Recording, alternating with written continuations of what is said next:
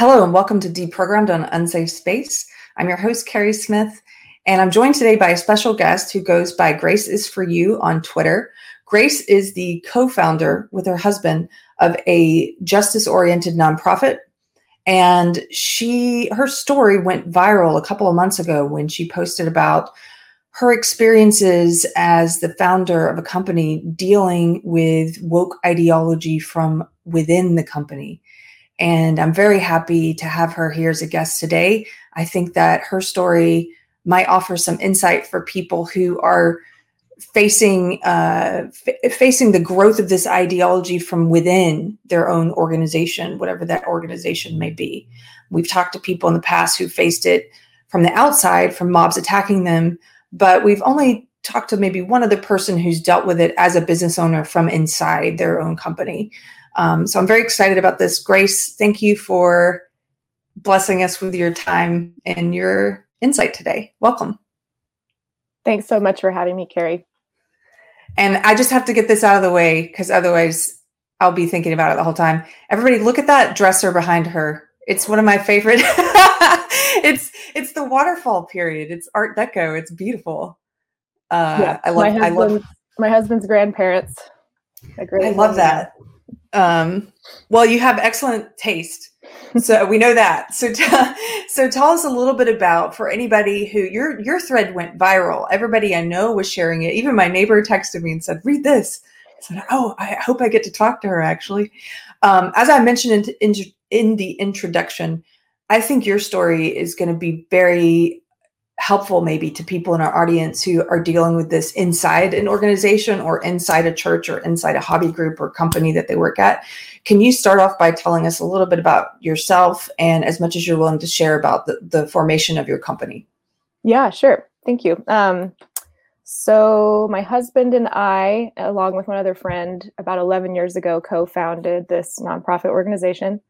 Um, none of us are clinical mental health professionals, but we were involved with a large nonprofit organization that was providing um, human rights advocacy services to survivors of various kinds of human rights abuses all over the world. And um, through our, our volunteering with them, just learned about the situation and sort of the aftercare process, like with survivors of human trafficking, refugees, um, mm-hmm.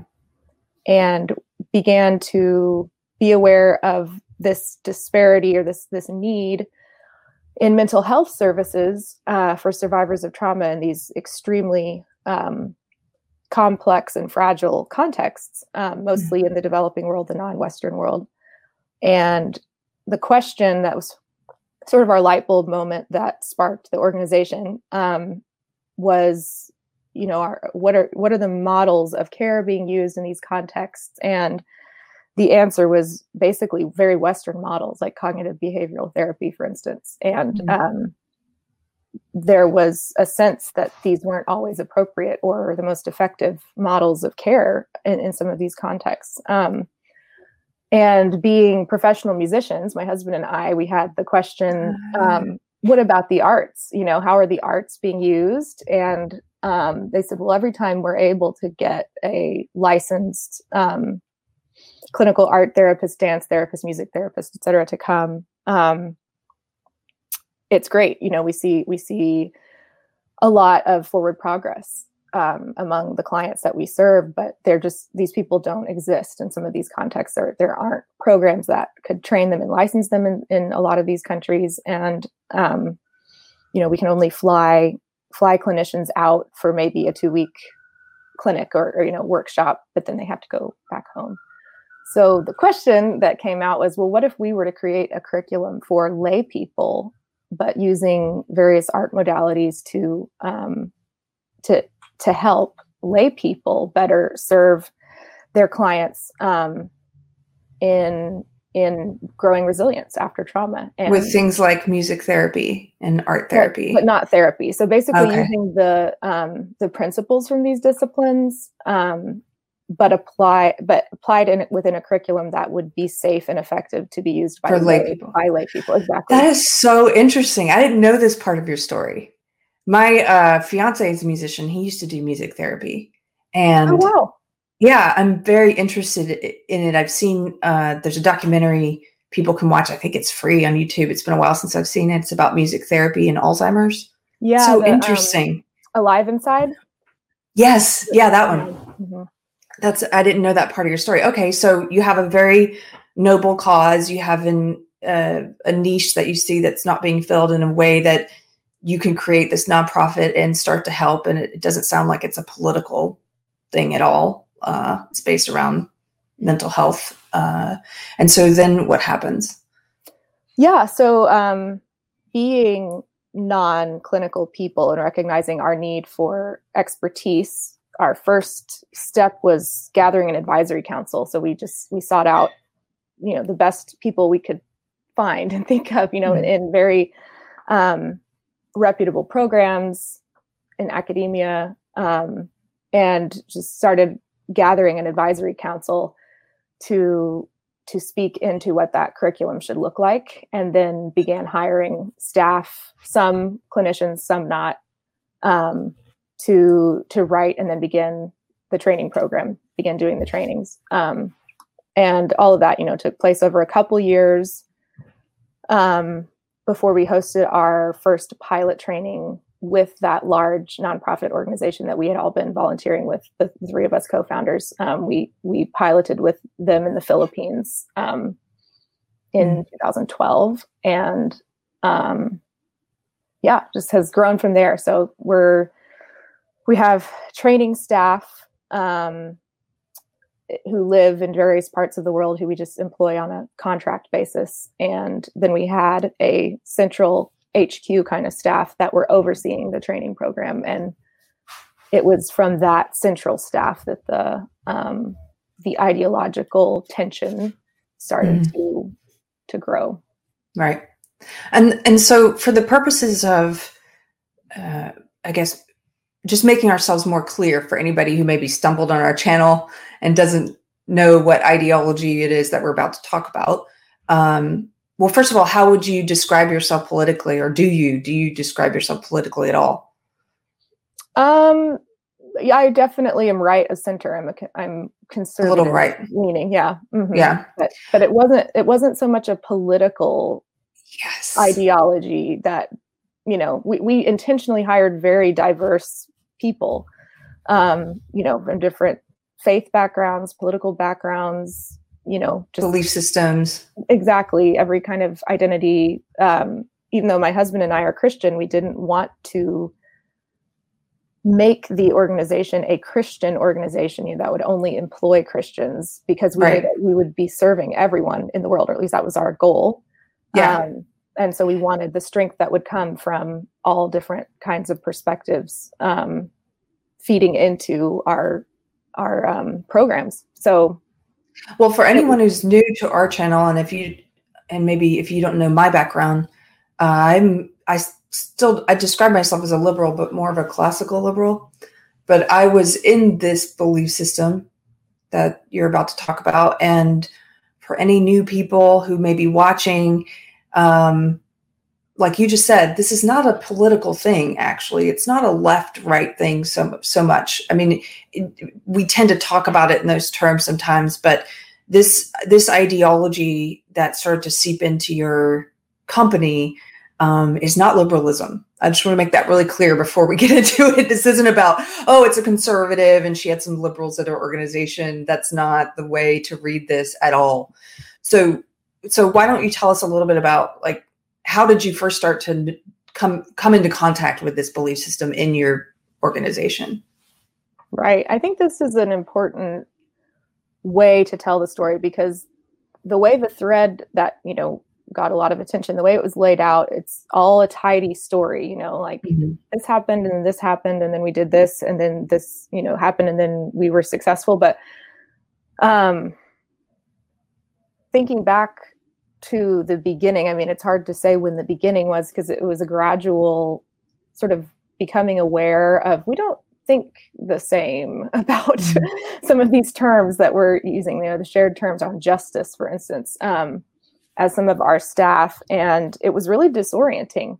Um, I think because we, you know, I think like many organic grassroots projects, you realize things you need as you go and then you have to kind of go back and lay the groundwork and be like oh maybe we hadn't established this clearly enough and now we need to do some work so for instance organizational definitions of terms became really necessary right. as we as we started to see that we were we were missing each other you know like as as um, we assumed a certain framework for understanding justice and doing work in the world that is just we realized that some of our staff did not have that same conception um, what were some of those other words that you realized you had different definitions for well honestly just didn't know a lot of the words that were being used and now i do but mm-hmm. um, you know hegemonic and normativity and all these yeah. words that are kind of getting around the idea that there is nothing absolutely true there's nothing objectively true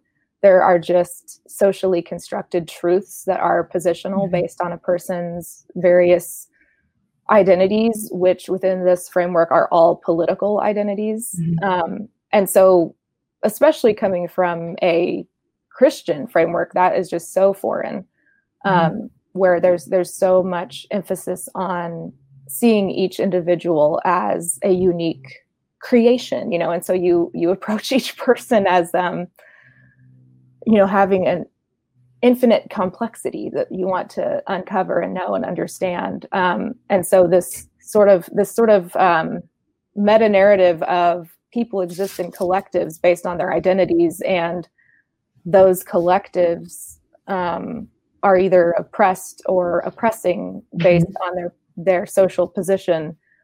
Um, it just took it was really disorienting to try to wrap our heads around what how how did you get there and um, really only had the rhetoric kind of to start with because I think another important point to make and has been made by many people is there are varying degrees to which people who employ this ideology even understand it themselves. Yes.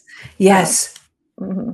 That's a great point because the architects of it, I think, are they're aware of of of some of the language games that they're playing and the mental gymnastics that they're asking of the people who then go out and speak it. That's this is my opinion.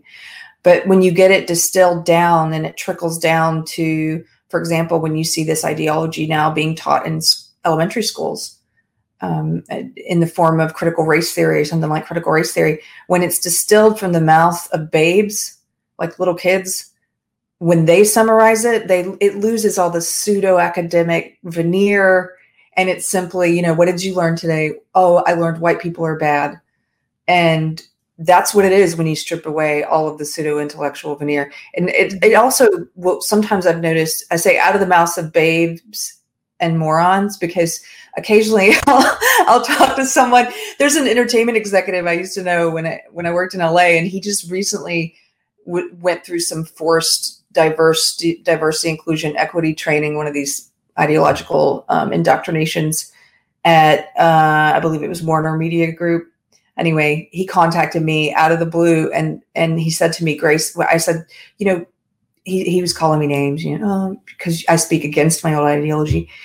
And I said, you know, your ideology, I was in it for 20 years. It tells people to judge and treat people differently on the basis of race.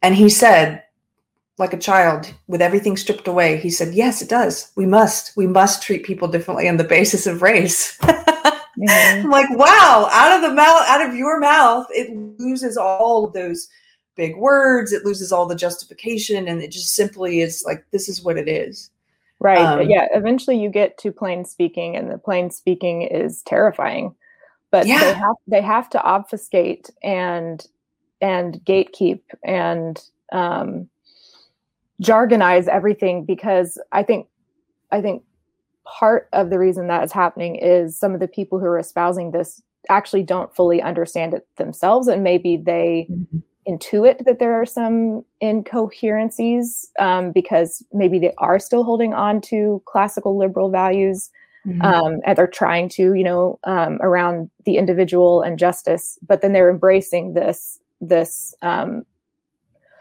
postmodern concoction within the social justice social philosophy um, that that makes those liberal values impossible to hold. Right.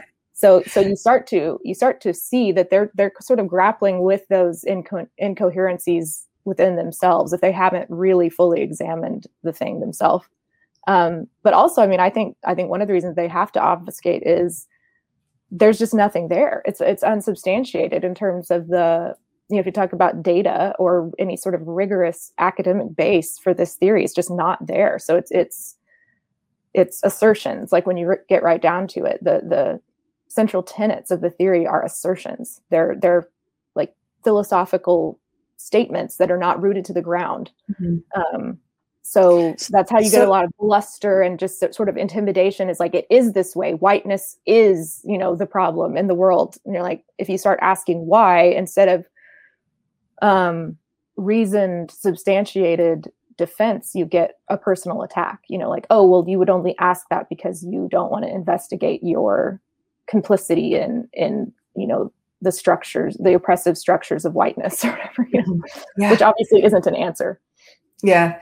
So somebody who is new to hearing about this ideology or maybe has been seduced by parts of themselves they might ask well what's the harm in listening to another point of view about mental health and justice right? And so how did this how were you guys open-minded at first to some of what people were saying? And then how did this ideology manifest itself in your company or in your nonprofit?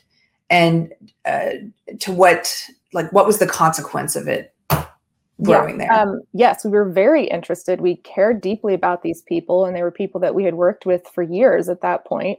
Um, and we wanted to understand, especially because part of what was being told to us was that harm was happening.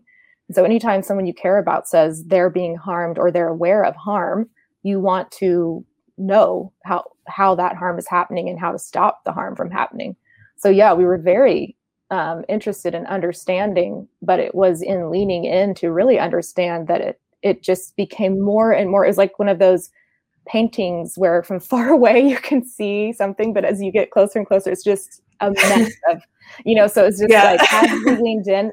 And this is this is a key point because I think as people become more and more alarmed by how this ideology is spreading, there's this reactionary sort of faction that says, well, just shut it down, you know, just just uh, strong arm it out of everything. And I'm like, well, I don't I don't think so because that was sort of proving their theory, right? That I agree people in the positions of power just just say no and they don't actually care about the truth. Um, so while it's really hard to stay in a humble posture of listening when you're being personally attacked and when your entire plausibility structure your worldview is being ripped to shreds i think that it is the right posture to really listen and obviously there's different contexts you know like if it's if it's just a one-off interaction with someone who's being rude to you whatever. But i mean in a in a um in a situation like this where we had a community with these people we knew them we had a relationship with them it would not have been right to just say oh that sounds crazy. No sorry we're not we're not talking about that.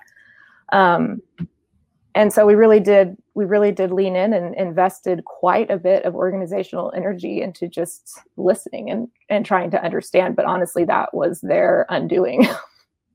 Because you did start listening and you did try to understand like actually understand and not i think a lot of times what they depend on is like you see these big corporations now that are speaking social justice ideology. And um, i think what they depend on is that people just not really looking at it and just saying it sounds good on the surface diversity inclusion sure. What do you want us to put in the post?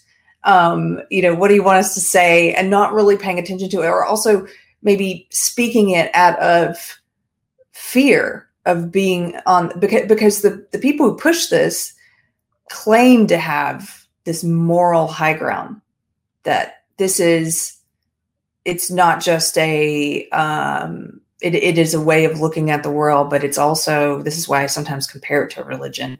It's a moral, a system of morality. They view themselves as on the side of good. And so I think they rely maybe on people not looking very deeply and saying, Well, I want to be on the side of good. I'm going to speak this.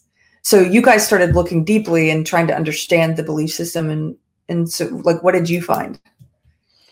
Yeah, um, well, it was it was overwhelming at first, and I think that that's a good thing to be honest about, is because I think a lot of people are still in that overwhelmed stage. You know, just like whoa, like this is such a big thing, and it's even putting language around what it is is hard because it's not it's not a pure academic social philosophy. It's not purely critical theory. It's not.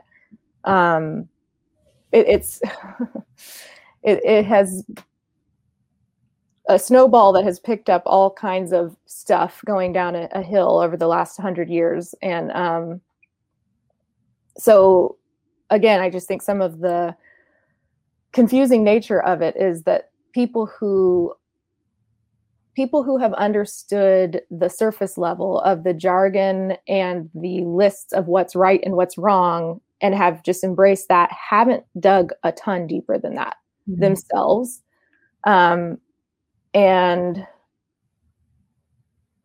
I guess I would say to to start my own process of learning, all I had was that surface level, was just the vocabulary, you know. So I started there, and I think it was intersectionality was a word that was used a mm-hmm. lot that first sort of tipped me off to okay, this sounds like a a fairly well formed um, conception of reality that they're they're using to to describe you know social interactions and, and systems of power and oppression. So I need to start there. And so, yeah, um, just started doing some reading and found um, some of the primary source stuff, you know, from Kimberlé Crenshaw and, mm-hmm. um, and that of course the layers started from there. Like, okay, where was that coming from? And where was that coming from? And you get back to critical theory and Marxian social philosophy and, um, you start to you start to see how the philosophy is informing this this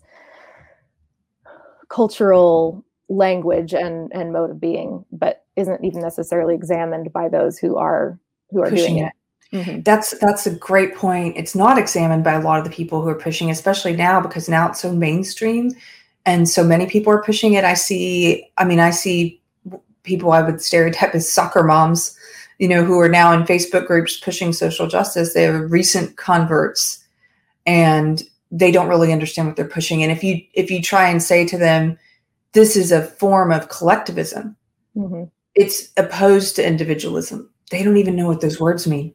Yeah. They don't even know what that means. Mm-hmm. so how do you get people to look at and thoroughly examine their belief system when um, they haven't even thought about the differences of those two like the meaning of words right. what does collectivism yeah. mean? And and the strange thing is they will pick up phrases and they repeat things without really knowing what they mean. So for example i don't know if you when you started reading all the source material robin diangelo has got the really popular book right now white fragility she openly attacks individualism in that book. Like even it, it, I think somewhere close to the beginning, even she's attacking individualism. And I've noticed that some of these sort of new converts, if you start to talk about collectivism versus individualism, they don't know what those words mean and they haven't thought about it, but they know they've heard that individualism is bad. So they'll just turn off their, they won't listen because now you're arguing on behalf of something they've heard is bad. Mm-hmm. That's the way in which, when you talk about it being a snowball rolling down a hill, that's the way in which it operates sort of like a cult, in my mm-hmm. opinion, is that a lot of the people who push it have been um, sort of discouraged from doing any thinking mm-hmm. uh, at all. No, absolutely. discouraged and even intimidated because to ask some of these mm-hmm. questions is further proof of the theories, you know, to, to challenge the assumption is to prove that that you you can't see the injustice that that you would even have to ask shows that you can't see what is obvious to everyone else and it also shows that you are fragile you know to use robin Diangelo's yeah. words that you you don't want to investigate and become a better person you know but it is very religious in nature um, mm-hmm. I, I think a good tactic to use with with people like that who seem like they maybe have a surface level understanding is to provide contrast so to say okay i hear you saying that there's there's something i must do to be moral but at the same time this philosophy says that all morality is positional. So so how can how can there be something that's truly moral you know for me to do? You're you're you're suggesting that there's a way to be right while underneath this it says there actually is no right. There is no right or wrong objectively mm-hmm. speaking. Um, and if they'd say well i don't believe in that you know then like then you don't even understand the theory that you're espousing. Yeah. Um, and and so i mean it, again like there's there's varying degrees of, of of knowledge so it's sort of an issue of discernment to to figure out where a person is at um, in their understanding of the philosophy but um, I do think that listening is really important and yeah. and engaging in dialogue um, and not just just shouting down because I mean that's sort of the world that they are creating and I don't want to yeah. to it. I agree. It's the same behavior. I've been mm-hmm. thinking a lot about this. It's sort of you can't you can't fight a bad ideology by employing the same tactics because then what sets you apart from them at all? Mm-hmm. You know, mm-hmm. really. So at the end of the day, if you're gonna part of part of what this ideology does is is say like you're saying it's creating a world where they want to shout people down it's ruled by force mm-hmm. ruled by you know one opinion only allowed by totalitarianism you know and by authority by force and to then try and say well we're going to use those things we're going to use authority and force to keep this bad ideology out well from where they're standing they don't see any difference why would they consider coming to your side because you're now doing the same things they're doing. I don't know. I don't see right, exactly. I think I think how we treat people speaks more than necessarily even what we say. And yes. you can't you can't guarantee that they'll ever come over but you must maintain your integrity. I think that's a big part of what happens here is they they drag you down into the mud because it's it's so much based on personal attack. And i think it's just so natural to then start to try to defend yourself. And i think that's where people go wrong yes the minute you start trying to defend yourself personally is like no no i'm a good person and i'm not a racist and this that's like you've lost you've lost you've already you lost win, you cannot win that fight and so, it my preacher says i'm going to mangle this but it's something to the effect of like if we must lose like if you must lose it, do so without losing your dignity Mm-hmm. Yep. Yep. Which is why I think there's no getting around having a base level of the philosophy. And when I posted that thread, maybe the most um, common theme in the comments was, "Will you write a playbook for me so I can do this?" Yeah. and I was like, I don't know if I can, honestly, other than a playbook that step one is you need to learn a lot. Um, yeah and there's no there's no shortcutting that step because if you don't want it to become about you defending yourself you have to keep the conversation on the ideas and if you want to keep the conversation on the ideas you have to know something about the ideas yeah. and it's actually great if you know more than they do about the ideas because then you can show them no no i understand where you're coming from and i understand the perspective and I can even sympathize with the perspective in certain ways. And then here's where we part ways because of my commitments to whatever objective truth, um, evidence based justice, you know, um, yeah. whatever it might be. So, yes. Okay. So, if you were, I know you said you can't do a playbook, but for people who are watching this who maybe have encountered this in their small business that they own, and I, I have friends who have um, or maybe encountered it in their church because it's starting to move into churches or in their hobby group. Um, once you realized what it was, you would say, like, the one step is you need to learn a lot, learn a lot about the ideology so you can keep the focus on the ideology and not on you as a person. Mm-hmm. That's a that's a great bit of advice, Grace, because they their number one tactic is ad hominem. Their number one mm-hmm. tactic is to make it about you, the person, and say mm-hmm. you are a racist, you are a sexist, you are immoral. Essentially, you know, you are all these awful things. You are white. They point to your race. They point to your sex. And if you under, have an understanding of the belief system itself, you can keep pulling it back to that. Yeah. Um, so, what would be another thing that you? What were some of the things? Well, well, maybe instead of bullet pointing it, why don't you just tell us what you guys did? Um, yeah, so I learned a lot. Um, what's funny is some of the first accusatory statements against us was you you need to go get an education you know in that kind of snarky way of like you don't mm-hmm. understand my struggle but we did go get an education yes that was didn't work out so well um but um i a couple resources that i recommend to a lot of people Um, a guy named Neil Shenvi has a blog, and he has done book reviews of basically every primary source related to critical theory. And so, for the person who doesn't have time to read a monster stack of academic books um, on social philosophy, these book reviews just really helped me kind of digest in outline form the ideas. Um, and then for the people who are ready for a deeper dive, I think James Lindsay and Helen Pluckrose's book "Cynical Theories" is is a more robust, um, yes, comprehensive understanding. So ch- two different levels of kind of getting that education. Yes, um, and Neil Shenvi is S H E N V I. Yep.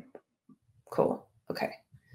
Uh, great. So learn. So you guys got an education. You went out and you got yourself educated. That's by the way some of their catchphrases. We sometimes play. Having been in it for two decades, I know a lot of it. I know a lot of the lingo. It is funny when I come when I come across the newbies in it who tell me I need to get educated because it's very qu- quickly understood that I know a lot more than they do about this belief system.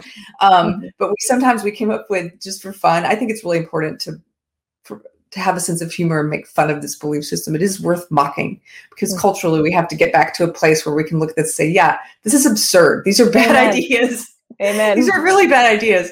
So we did um, SJW bingo and uh, two of the things on SJW Bingo relate to this. One is it's not my job to educate you. They will say that. They say that when they say you need to get educated, but also uh, I don't actually know any of the source material, or and I can't link you. It's a, it's an easy way to get out of defending their beliefs. It's like I'm too lazy to make an argument or to provide evidence, so I'm just going to say it's not my job. Right. mm-hmm. Which is funny. And then the the one related to that is when they say, um, "Oh, it would be emotional labor for me to educate you." So you're you're exploiting me by asking mm-hmm. me to provide evidence to back mm-hmm. up my claims. Mm-hmm. Um, Ooh, on that on that point, another resource that helped me a ton was the coddling of the American mind. Um, yes, yeah, uh, Jonathan Haidt and Greg Lukianoff's book. Yeah, so I, I used that material to to write some of the position papers that we needed. yeah, that's amazing. Mm-hmm. Um, okay, so you got educated, and th- mm-hmm. and then what happened? So yeah, the next step was writing. I wrote um, I wrote some documents that would become internal kind of guiding documents for our organization. And again, this is where my husband and I having some authority as the co-founders um, I understand put us in a position that a lot of people don't have the leverage that we had if they were just an employee, for instance. Um, and they run the real risk of, you know, even losing their job um, if they speak up. Although there are good resources in that vein as well. I think um, on James Lindsay's blog, New Discourses, there's a great template um, for a letter for employees to write to their employers very humble in tone, um, but straightforward, just basically suggesting that these ideas, you know, be investigated more deeply. And and it's it's just a it's a great resource for people in that position. I will also plug Counterweight, which is oh, Helen yes, Pluckrose's uh, organization, and they provide support for people in the workplace who yeah. are coming up against this ideology in the yeah. form of like mandatory DEI trainings or pledges they try to get pledges like these loyalty oaths. Yeah, no, that's um, great. They're they're doing great stuff. Um, but for us, since we had some leverage, um, and I would suggest this to anyone who's managing a team or who who owns their business or runs their organization, to just be very principled in how you lay out the process that that is going to happen. Um, and I do think there should be a process. I don't think that it's the right thing to just try to shut this down or to appease. Um, so those are sort of the two ends of the spectrum that I think neither one is good. Mm-hmm. I think leaning into the process and having the conversation, the ideology will be exposed because it's so misaligned with reality that the more you ask someone to explain it, you see the incon- inconsistency yes. and the incoherence of it. Um, so that's what we did basically is is go like we we determined for our organization that we were going to abide by certain definitions of safety. For instance, that was the first one because mm you can't have healthy conversations if someone's accusing you of harm merely because of your words and ideas. So that right there shuts down good faith dialogue. and right. that's what was happening is you know as we before we got a handle on what this was we were we would try to have conversations and then we'd have follow-up emails and and letters saying i was harmed in that conversation so it's like well okay then you know then you're on eggshells just constantly like i can't even speak you know? Yeah. um, and that's sort of what is wanted right? Is that you would not speak that you would just listen and that it's a, it's abusive.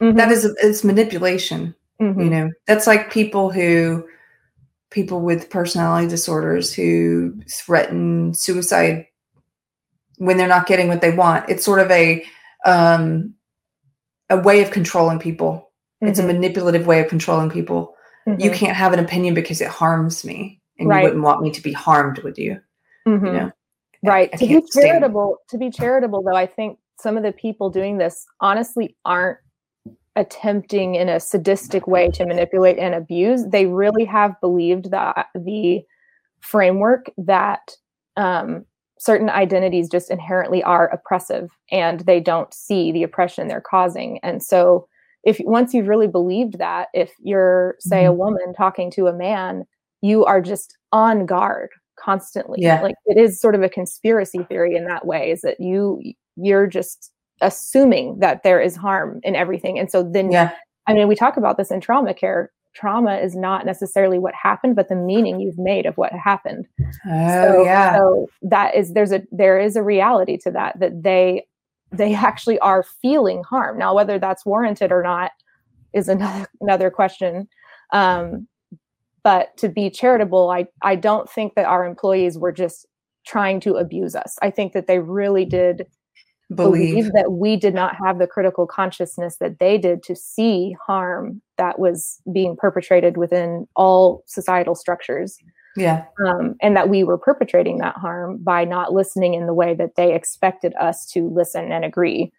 Um, so yeah. And then there are people who who are just manipulative and abusive and know know that they're they're silencing dialogue on purpose right. you know to to get power or whatever. So this is one of the most i'm glad you brought that up and you were charitable at that point because this is this is one of the the reasons that there's a couple reasons that i call my old ideology evil social justice evil one is that because it, it takes a lot of well-intentioned people who want to oppose racism and sexism and it turns them into puppets mm-hmm. for the very thing they think they're fighting and it, it gets them to they turns them into mouthpieces for racism and sexism mm-hmm. and they think they're doing the opposite and i think that is evil to turn people into foot soldiers for something they oppose mm-hmm. um, but the other reason is because uh, it, it's so twisted that it for the people who are well intentioned or who who believe it who who come to believe it and, and, and the people who believe for example that having a conversation with a person of a different race or sex than them um, is going to be harmful that it really handicaps them. That's what does them harm. It's doing them great harm and it and it's it's handicapping them in life. And it's it's not healthy. It's not mentally healthy. So i i think it's evil for a number of reasons but that's probably that's high up there on the list. So yep, anyway, thank yep. you for and to that point, being a trauma organization, we had to have a very frank conversation at some point with our licensed mental health professional employees about that very point about crippling people in an attempt to help because so so one tool that we use in our trainings is um, it's called a window of tolerance scale, which is kind of an academic name, but essentially it's kind of a way of checking in with yourself on what mode you're acting out of. So, this is a useful tool for trauma survivors in terms of seeing how their coping mechanisms may actually be doing them harm in the long run. Um, so, they're, they're self preservation techniques, but we need to learn how to um, adapt our coping mechanisms to be more healthy over time. Okay. So so in the middle of the window of tolerance scale is sort of the green zone, the optimal zone where you're acting out of um, intentional decision making and you're you're calm you're able to use all your faculties and then at the high end of the scale would be the fight flight zone you know so the hyper aroused is what that's called where instead of being able to calmly and rationally respond to a situation you react you know like um, mm and you go into fight or flight and then at the bottom end of the scale would be um, hypo arousal or the freeze zone where you just shut down and and sort of numb yourself because you're unable to cope um, mm. with whatever is happening in your environment so we use that scale to show our employees how essentially what and this is something they teach at our training so it was just so ironic but that the way that they were responding to us and interacting in these conversations was essentially shrinking that window of tolerance to a hair's breadth because you know if if suddenly you know words and other people's opinions and and thoughts are harmful you're you're immediately out of that zone you know you're in yeah. i'm being harmed mode you're in like this panic and fear mode anxiety mode versus being able to um considerately digest what other people are bringing to you. it was just uh, my husband actually had that revelation. He's like, they're teaching this thing that they're not doing, you know? Yeah. Um, and yeah, that's amazing. It was, it was just so revelatory, you know, that um, if we we say we're trying to help people become more resilient through trauma, this this social philosophy will not achieve that. It, it makes people much weaker and um, much less capable of interacting in the world where they will constantly be faced with with people who don't like their ideas or agree with their presuppositions or whatever. So yeah. Yeah. That's a great point. That book that you recommended coddling of the american mind i think it, that's a really great one for addressing that. Mm-hmm. um, so you started to come up with some definitions and you started to write some in, internal documents uh, guiding principles it sounds like. Um, and then what came out of that? Yeah so so the the team had requested all org sessions um, which you know is a common theme i think amongst organizations going through something like this. They demand training sessions or they demand you know we want we want everyone in power in the room. We want all the board members and all the you know um, anyone with any executive status in the room so that they can hear our you know our grievances. Um, so we're like okay we'll do that. But ahead of those sessions we're laying some groundwork for terms. And, wow. and we're gonna we're gonna read these things together and talk through them with highlighters and pencils and you can you can disagree where you want to disagree. But we're going to we're going to talk about safety in these terms. And we're, we're going to talk about what evidence base means in these terms. We're going to talk about neutrality in these terms. And you you can disagree but you're going to have to substantiate your disagreements. Um, and so i think that just again leaning into what they were saying but requiring intentionality around what words mean really sort of undid their arguments because they could not substantiate um, their arguments like we were doing with data. Yeah. They can't do that. Mm-hmm. That's amazing that you that you required that because they it, it's all in the it's all in the realm of um, sort of what you touched on before the postmodern influence on this belief system that says there is no objective truth and you know there's my truth and there's your truth and and and there's they're not used to providing evidence. A lot of the phrases, a lot of the words, the, the control of language that has been developed in this belief system is, I think it's done with the intention of weaseling out of letting people slip out of having to provide that evidence. So mm-hmm. phrases that they'll repeat, like "It's not my job to educate you," or you know that would be emotional labor. Um, those those things are meant to. It's a it's a defense so the person speaking them is like, oh, this is my get out of jail free card. I don't have to, you know, provide evidence for this.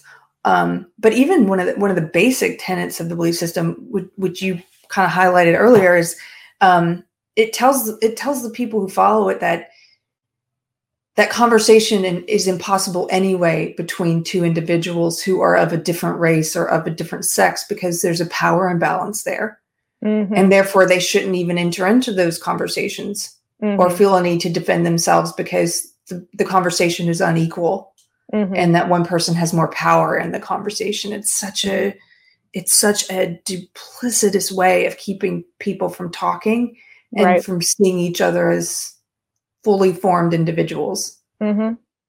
Right. Uh, and again, and it was just so inconsistent with what we were attempting to do as an organization because we we are training people all over the world. So we're training every identity, so to speak, you know, every mm-hmm. cultural, religious, gender, sexual, every single identity in the world exists at our trainings. And we have these trainers up front. And so we we even said to them at some point, isn't that a power imbalance? You know, that you're up there at the front teaching these things to people who have identities that compared to your identity would be marginalized and yet you're up here you're up here telling them what's right. You know you're you're proclaiming something to be good. You're saying here's here's knowledge that you should have around trauma. And so it's like doesn't isn't that inconsistent with what you're saying? That you know like the the person with the um the normative identity or the the centralized identity in the hegemonic structure should only listen and receive. And yet here you are up here with your your degree and your you know american identity telling people in these these fragile contexts something they should know. It just doesn't make any sense within the ideology yeah. because the ideology says there are no fixed norms. So you have to yeah. you'd have to take that to be true within the mental health realm too which is obviously disastrous. There have to be fixed norms for health. There has to be health and unhealth which is objective.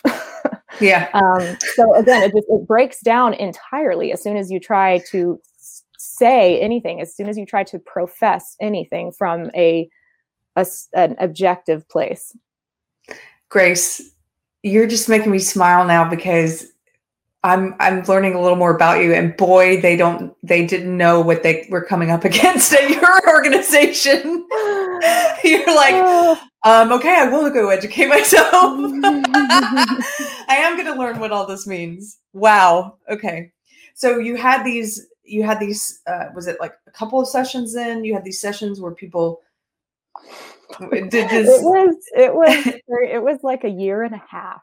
Wow of, of sessions every every two to three months maybe because of course they were never satisfied it never resolved so right. there was never an end there was always some loose end that was you know we still feel harmed and or you know we feel like these our concerns are not being addressed and what was so disheartening was you know doing a deep dive into whichever topic they were making assertions about I would then come back to them with as much of the best peer reviewed research I could find and say, well, here's how this doesn't really add up to what you're asserting. And they would then turn around and say something like, well, I have this deeply held conviction based on my allyship with such and such community or whatever. yeah. so this really isn't about uh, trying to understand what's real at all. no, a deeply held conviction based on that's that's a cult. Mm-hmm. You're I know, and, and I, it sounds harsh when I say it, but look, I was in the cult. If mm-hmm. anybody who is in it is watching this and tempted to get angry. I was in it for 20 years. Mm-hmm. it can take a long time to to understand that you're in one. I think sometimes there's also a fear of um, people don't want to start to open their eyes to any inconsistencies in in their own belief system or to exa- really examine it because they don't want to look stupid or they don't want to feel stupid or they think oh well only stupid people join cults and only stupid people get pulled into bad ideology. And that's not true. Some of the most intelligent people i know um, are in this belief system. It originated at elite institutions. I was indoctrinated in at Duke University. I know mm-hmm. people who are in, you know, who are really intelligent. It's just that the way that Carter, my co-host, usually puts it, and he's not with us here today, but he says, you know, if you're on if you're on the wrong road, having a higher IQ, it's just a better engine in the car you're just going to get to that bad place faster. Yeah, you just no, have a good engine. yeah, it's a great point. These are not these are not stupid people at all. Every single one of these yeah. people my husband hired because they were impressive people. Yes. Yes. um, with with excellent qualities about their character. Um, and again, I think this is why a posture of humility actually is the answer, um, even mm-hmm. though that feels really counterintuitive. Because I, in the end, I don't think power is defeated with just more raw power. If you have a commitment to absolute truth, you can trust the process of a dialogue, even if the other person doesn't, that they will eventually show their cards, so to speak, in that what they are asserting is an ideological house of cards. yes. There's just nothing there. And so um, what they then do with that is is on them you know and essentially each of those people who were deeply committed you know in, in, sort of a religious or cult sense just left the organization but we didn't we didn't fire anyone and we wanted to they we wanted to walk the process through to the end on principle because we so believe in objective truth and we believe that we still believe in the idea of discourse that will allow the best idea to emerge triumphant.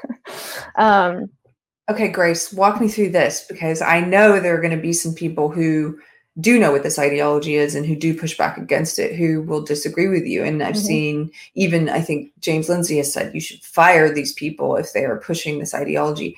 Um, i agree with him to a point. I think you should fire people if they are if their involvement in this ideology is is preventing them from doing the job that you hired them to do. Mm-hmm. and but i don't think you should fire them simply because they have this ideology um, because i think that's what you're talking about that's meeting raw power with raw power and i um, but but walk me through why you guys chose not to fire anyone what was this you know you, it was you said it was a year and a half of these what sounds like struggle sessions was this ideology preventing some of these people from doing their job and if it was, why did you choose not to fire them? No, it wasn't. And that's a really important oh. thing. I think I think if well, okay, so I can answer it on two levels. We were able to continue to to fulfill the mission of our organization, which is to provide training um, to lay care providers around trauma. And so we were able to still do that the whole time, even though a lot of our internal organizational energy was being drained through these sessions and this process, even though I'm a volunteer for the organization. So all of my work in writing um, and the preparation I was doing ahead of these sessions wasn't draining the organization's resources. It wasn't, you know, requiring um, any staff to be diverted from what they were doing. So in that sense, the organization was to go on, was able to go on functioning, even though we were managing a lot of dysfunction internally.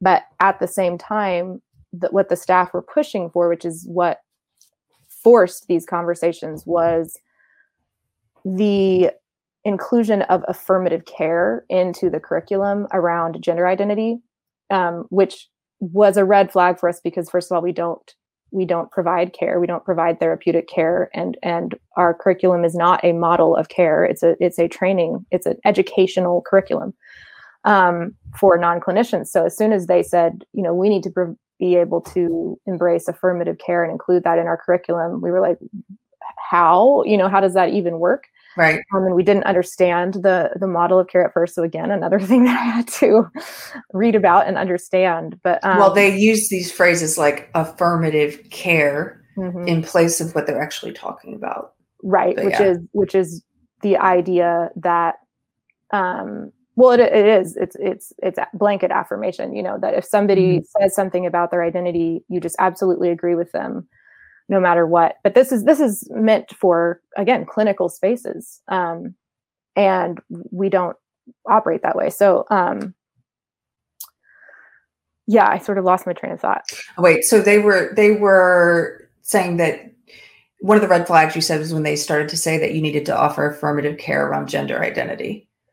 And you right. guys are not that's not what you're geared towards doing anyway. We were talking about why you didn't fire anyone right. Okay. So yes um while we were able to still have our trainings and and fulfill our organization's mission they were beginning to include practices at the trainings that were were alarming to us. Like um that because it's not enough to just have an open welcome to to all people saying please share with us whatever you'd like to know about you. They need to intentionally inject the category of gender identity into the space or the people who have that identity will feel invisible in the space is is how the ideology works. I know. i'm sorry i can't stop my eye roll on this. I can't stop it.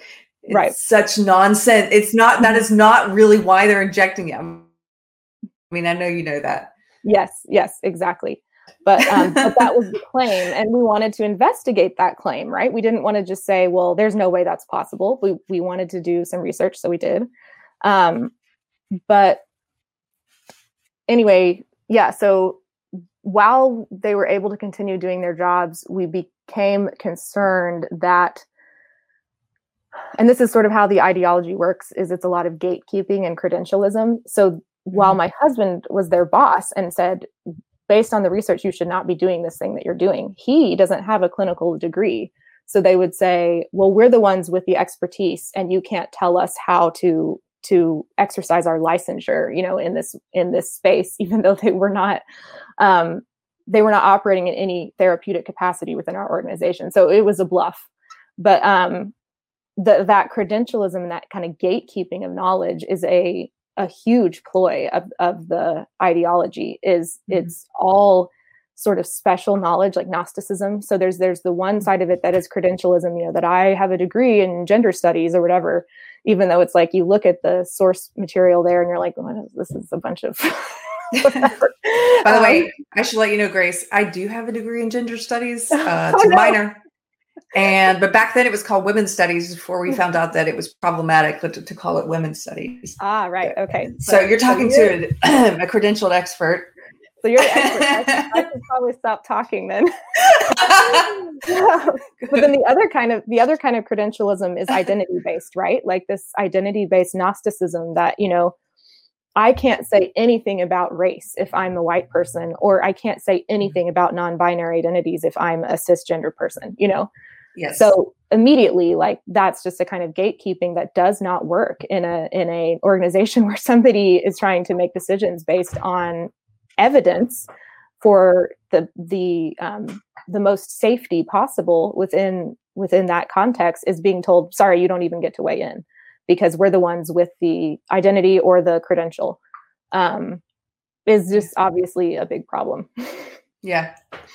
So this was starting to happen but they were still able to, for the most part, they were still able to perform their job. And mm-hmm. so you guys chose not to fire anyone. And instead, you kept listening and you kept doing these sessions. And then what happened to, and, and, and by the way, how many people are we talking about? Like, I don't know if you're comfortable sharing the size of your organization or not, or was it a lot of people within the organization? Was it maybe half or less than half or?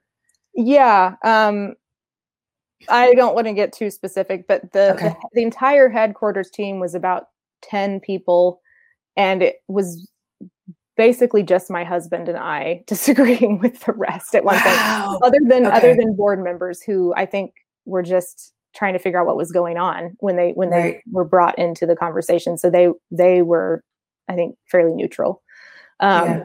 but yeah the it was almost the entire uh, headquarters staff you know, I've I've got I've mentioned I have friends who've dealt with this in their organization before.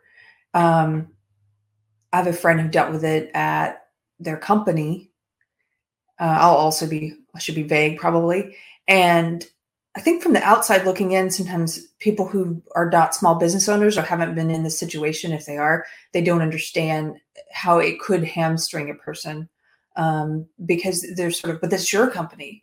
It's your mm-hmm. company you know take charge mm-hmm. um, but when you put it in those you lay it out in numbers like that it's it's pretty obvious it's sort of the whole you you can get to a point where this ideology is so invasive that it's pretty much the whole of the leadership mm-hmm. of an organization can be can become of this one mm-hmm. mindset and then you as the founder or as in the case of my friend like you know the owner uh, of the company are are on the out are you know not in a position anymore of of simply um dictate unless you want to behave like a dictator which it, it, you you clearly didn't want to do my friend didn't want to do so anyway you followed this process and mm-hmm.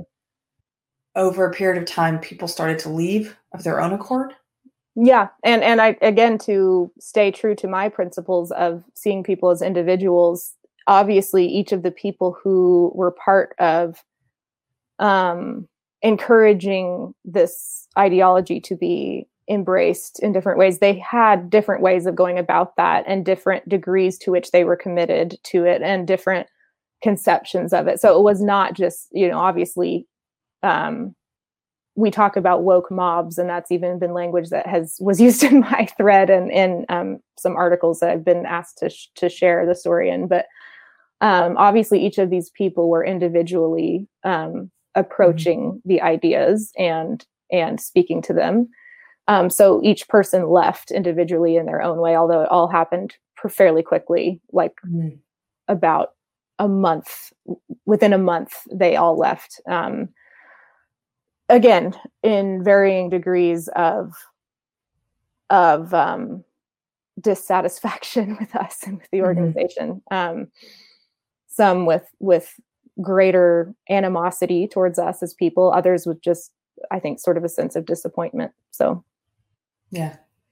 And since this has all happened, what was it about it that made you? Because you decided to come out and and write about this on Twitter, and then it took off and kind of went viral did you feel compelled to to share your story? You know, what made you what what what are your intentions with putting it out there? Well, so this is so funny. I did not have a large Twitter presence when I shared this story and I honestly I thought, you know, my few dozen or hundred or so people that I interacted with regular regularly on Twitter would would maybe interact with this.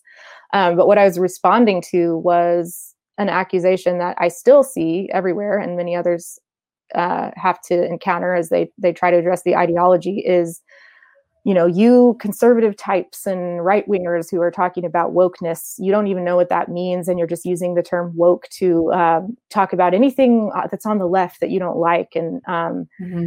um, you can't even define critical race theory or you can't even define mm-hmm. social justice you know and, and you're just you know so it's this way of completely discrediting anyone who would have um, a measured reasonable uh, yeah. argument against it. You know, you may even see people like Chris Rufo, who obviously knows what critical race theory is, and and people still say to him, "You don't even know what critical race theory is." Right. Or, James Lindsay, you know, yeah, so like, okay, this is okay. Um, or Neil Shenvi, who's who's reviewed every single book on the topic. Um, yeah. So it's just a way of sidelining people. But I was responding to one of those sorts of claims that I had seen a tweet where someone was making this claim of, you know, like um, anyone who criticizes woke doesn't know what it is. And I was like, well, actually if we're talking about lived experience here's my lived experience yes. with, with, this ideology. And so i do understand it both um, intellectually because i spent a lot of time trying to understand it. And then also i understand what it feels like to be um, confronted with this ideology. So that was why I shared the story. And um, it was over the course of like 24 hours that I gained over 10,000 followers. Wow. so, so I didn't, I mean, I, I did not see that coming at all. Um, yeah. And it, it's kind of sad to me because it just shows how desperate people are for encouragement. Oh, that oh, they are. That this thing can be um, successfully resisted. Um, but yes. I mean, that's why I'm, that's why I'm now as an introvert and somebody who doesn't have any ambitions towards you know a public platform or anything like that. This is why i'm speaking to people like you because i do want people to be encouraged that it's possible to make a principled and humble and i would use the word righteous stand against something that is in actuality none of those things though it's claiming to be. Grace i completely understand you. I people may not uh some of the people who know me in real life, I'm one of those people who's like on the line between introversion and extroversion, but the ones who know me well know I'm an introvert. And the only reason we started doing this podcast, Carter asked me to start doing it with him, was because he had interviewed me about when I felt compelled to share my story about leaving my old ideology. And I felt compelled to write an essay about it. And at the time, I was trying to speak mostly to the people who were in still in social justice um, but we did an interview, and then the only reason we do this story is because I think this ideology is very dangerous. As I mentioned, it's evil. I think it's evil. And when we started this two and a half years ago, it wasn't mainstream yet. It was on its way. You know, this has been in decades in in the works, but but it hadn't hit that acceleration point yet where now it's every corporation speaks it. It's not just mm-hmm. academia now it's you know uh, it's corporate it's from the pulpit it's um, in every hobby group um, with a few exceptions like fly fishing. I don't think it's in fly fishing yet but it's everywhere else. And uh, and so i speak it because i think i keep thinking am i going to wake up one day and and and not be compelled to talk about this anymore. And if that happens, great. We'll move on. It's not for, we don't do this show because we want uh, to have a, a public facing persona of some kind. It's like, mm-hmm. it's because it is important. And this is something we can do is we can talk about it and we can have on guests like you to give your experience and to help people who are going through this. And I really hope that anybody who is dealing with this from a leadership position in their organization I really hope that they can gain some advice from you and um, some insights on what to do and that you inspire them. That's the biggest thing is people need inspiration. It's not even a list of what to do. They just need inspiration, like you said, encouragement that it can be fought. Because a lot of people I think have gotten demoralized. They think, well, there's nothing I can do about it. Absolutely, yeah. And it, it is there is a real sense of urgency because it is an ideological war and the war is is not about race and sex and gender, even though these are the wedges that are used to um, open people's compassionate minds to the idea that there's mm. nothing objectively real or true and that's that's the war that's being fought is on objective yes. truth and so it is it is a war of the utmost urgency to fight because who will suffer the most if if categories of, of health and norms are erased you know um, yeah. very vulnerable people will will suffer the most um, yeah. so so that is that is what really motivated me when i began to to look deeply into what was being suggested was i mean take just the gender affirmation thing the, the affirmative care um it's like i i found the um the detransitioners red subreddit and was was just reading their stories mm-hmm. about how they were essentially silenced within the conversation and um, all the pain that was there. And um, actually, Katie Herzog's article um, mm-hmm. in The Stranger in Seattle about um, the detransitioners and all the heat that she got from that, and Jesse Singal's work. And yeah, yeah, and so just like wow, like really vulnerable people are being are being harmed immensely in this effort to prevent harm you know? Yeah and um, ignored um, and demonized when they right. talk about it. Have you connected with um, helena on twitter? She just goes by helena. I follow her yeah i mean yeah. I don't, I don't think she knows who i am but i really appreciate her her perspective a lot. Mm-hmm. yeah i got to talk with her also and i think again here's an example of someone who is not speaking because of a, a, a desire for fame or, or, or, public attention, but is feels compelled because it's important. Let me share my story with you. Mm-hmm. Um, and for anyone who didn't watch that interview, she's she's detransitioned and she talks mm-hmm. about her story. And she's the one that told me about the Reddit um, detransitioner forum. And it's amazing how many there are. if you start to look if you start to do just a little bit of digging you're like whoa there's so many of these stories and mm-hmm. they're never talked about in the mainstream mm-hmm. you wouldn't even yep. know they're happening yep and um, the books the books that are written about them are banned from amazon yes we live in the upside down hey so mm-hmm. tell me uh i want to i want to end it speaking of giving people inspiration there's one of my favorite quotes in the past couple years has been uh, uh, this writer Wendell Berry. He mm. says, "Be joyful, be joyous, though you have considered all the facts."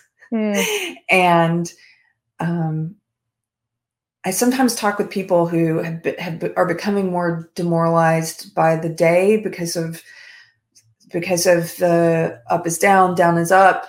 You know, the legacy media is selling as propaganda and fake news, but we're being told that other, you know, we shouldn't listen to this over here because this is fake news, and and it's just this sort of confusing time for people. And um, what is your source of inspiration? Because mm-hmm. you have a, you have a light about you, and what is it that keeps you from being disheartened during dark times? yeah, well, certainly as a Christian, I have a conception of a reality beyond this world and that my mm-hmm. identity is is not dependent on my circumstances or the way people treat me or think about me and so in a sense i'm freed from that need to be respected in worldly terms or to be mm-hmm. um, applauded or affirmed and that's very freeing you know um, I do think, you know, we obviously have to interact in the world and we can't just be um, mystical floating spirits. we have to engage with we have to engage with people wherever they are and we have to understand everybody's ideas and, and interact with those ideas as they are. But um I mean it's certainly not a popular message and some would say it's naive, but prayer was what got us through a lot and um I mean, that's just honest. so I'll be honest with you. It is because I'm a pretty new Christian. People on our show know this. I, I don't know at what point I'll quit saying that. It's been a while now, a couple years anyway. Um, but I used to be one of these people who just, you know, I would mock when I heard thoughts and prayers. I, I would, you know, I mocked my aunt quite a bit. Um, gosh, that makes still makes me teary mm-hmm. uh, because now knowing what I know now, it's like it prayer is getting me through, and mm-hmm. uh, so yeah, I'm not surprised to hear that answer from you. Mm-hmm. I also will sometimes say to people if they're not because if they're not believers, I I I don't want them to write me off, and it's like, look, I do, I will, I am going to tell you God in prayer, mm-hmm. and uh, I have a friend who he started a hashtag called atheist for Christ because he said, you know, it's my Christian friends who are getting me through right now. Oh. It's their it's their joy and it's their peace. And um um, but I will say for people who are not believers, just uh do something to maintain your joy because I think mm-hmm. joy is the antidote to despair some, something I'm really interested in is just this idea of examining your principles and not being afraid of examining them. Because if you if you do believe that there's something objectively real and true, which I'm so encouraged by the broad coalition of people who have that commitment mm-hmm. um, from every faith background and political yes. persuasion, um, I would just say then don't be afraid to examine um, everything about your presuppositions because you have them. You're operating from faith on some level. So yeah, while it's easy to mock religious people who are part of formal organized religions. Um, and often that's warranted maybe because there are plenty of people who ascribe to religions who don't examine their faith and they, right. they operate very much in the same way that the woke do, just yes. making assertions that they have not examined.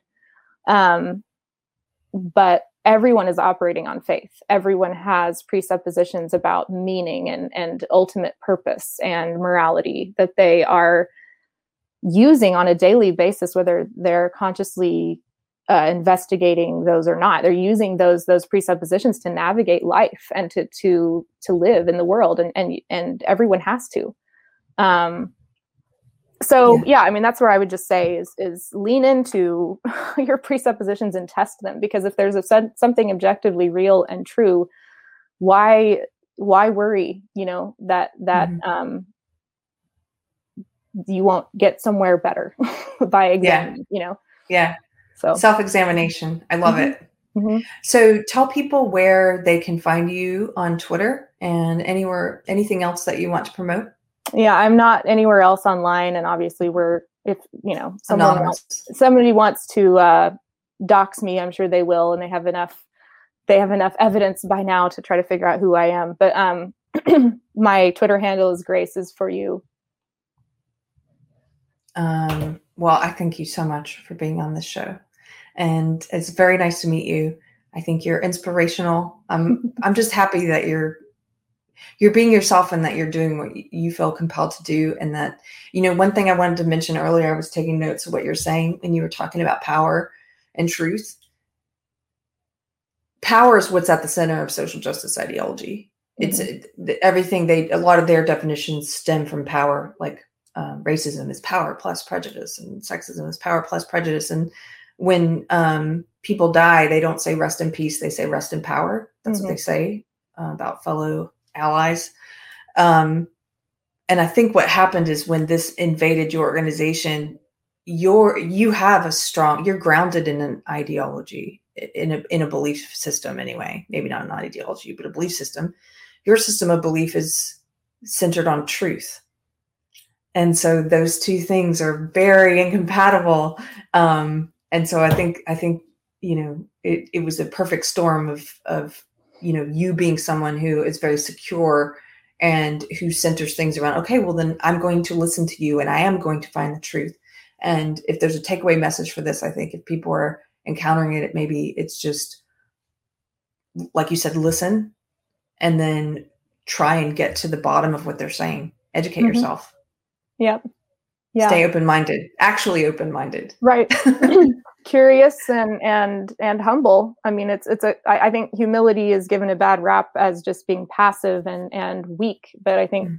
I I understand humility to be um the effort to live in alignment with the truth at all costs and so yes. that is what where humility will lead you is truth at some point is going to contradict me and at yes. that point will i be willing to submit to truth so yes. that's that's a humble posture um so it doesn't mean that. it doesn't mean not having courage or not being direct and clear and strong I, I, it, humility includes all of those things it's um it's the opposite of ramming through your own way or your own thought or your own perspective at all costs. It's the opposite of that. So yeah, mm-hmm. it's being willing to admit what you don't know. Mm-hmm. yeah. Mm-hmm. Um, well, thank you so much. You guys can follow Grace at Grace is for You, and um, I appreciate you spending the day with us. Have a nice day. Thank you. Beverly, that was like the most awkward ending. Let's let it let the credits roll, Beverly.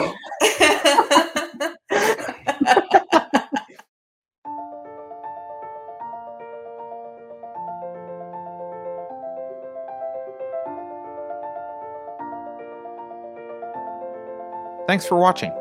If you're new to the channel, we have a deep content library that includes interviews with everyone from Mike Cernovich to Meghan Murphy, so go check it out.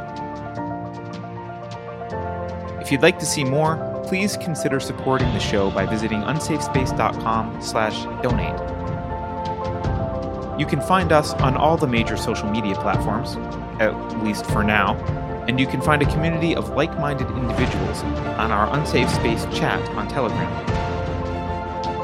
See you there.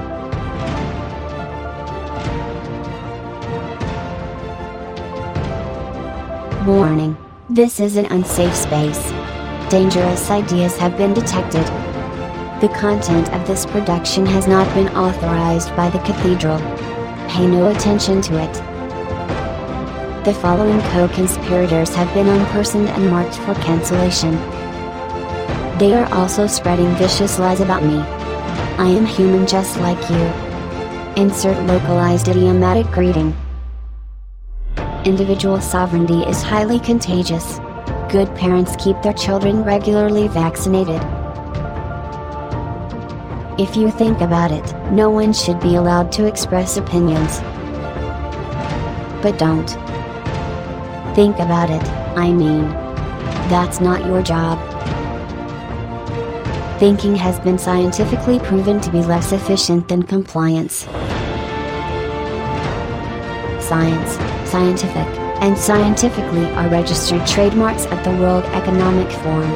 Unauthorized use is prohibited. Computer voice Curtis, never mind, that last line is fake news.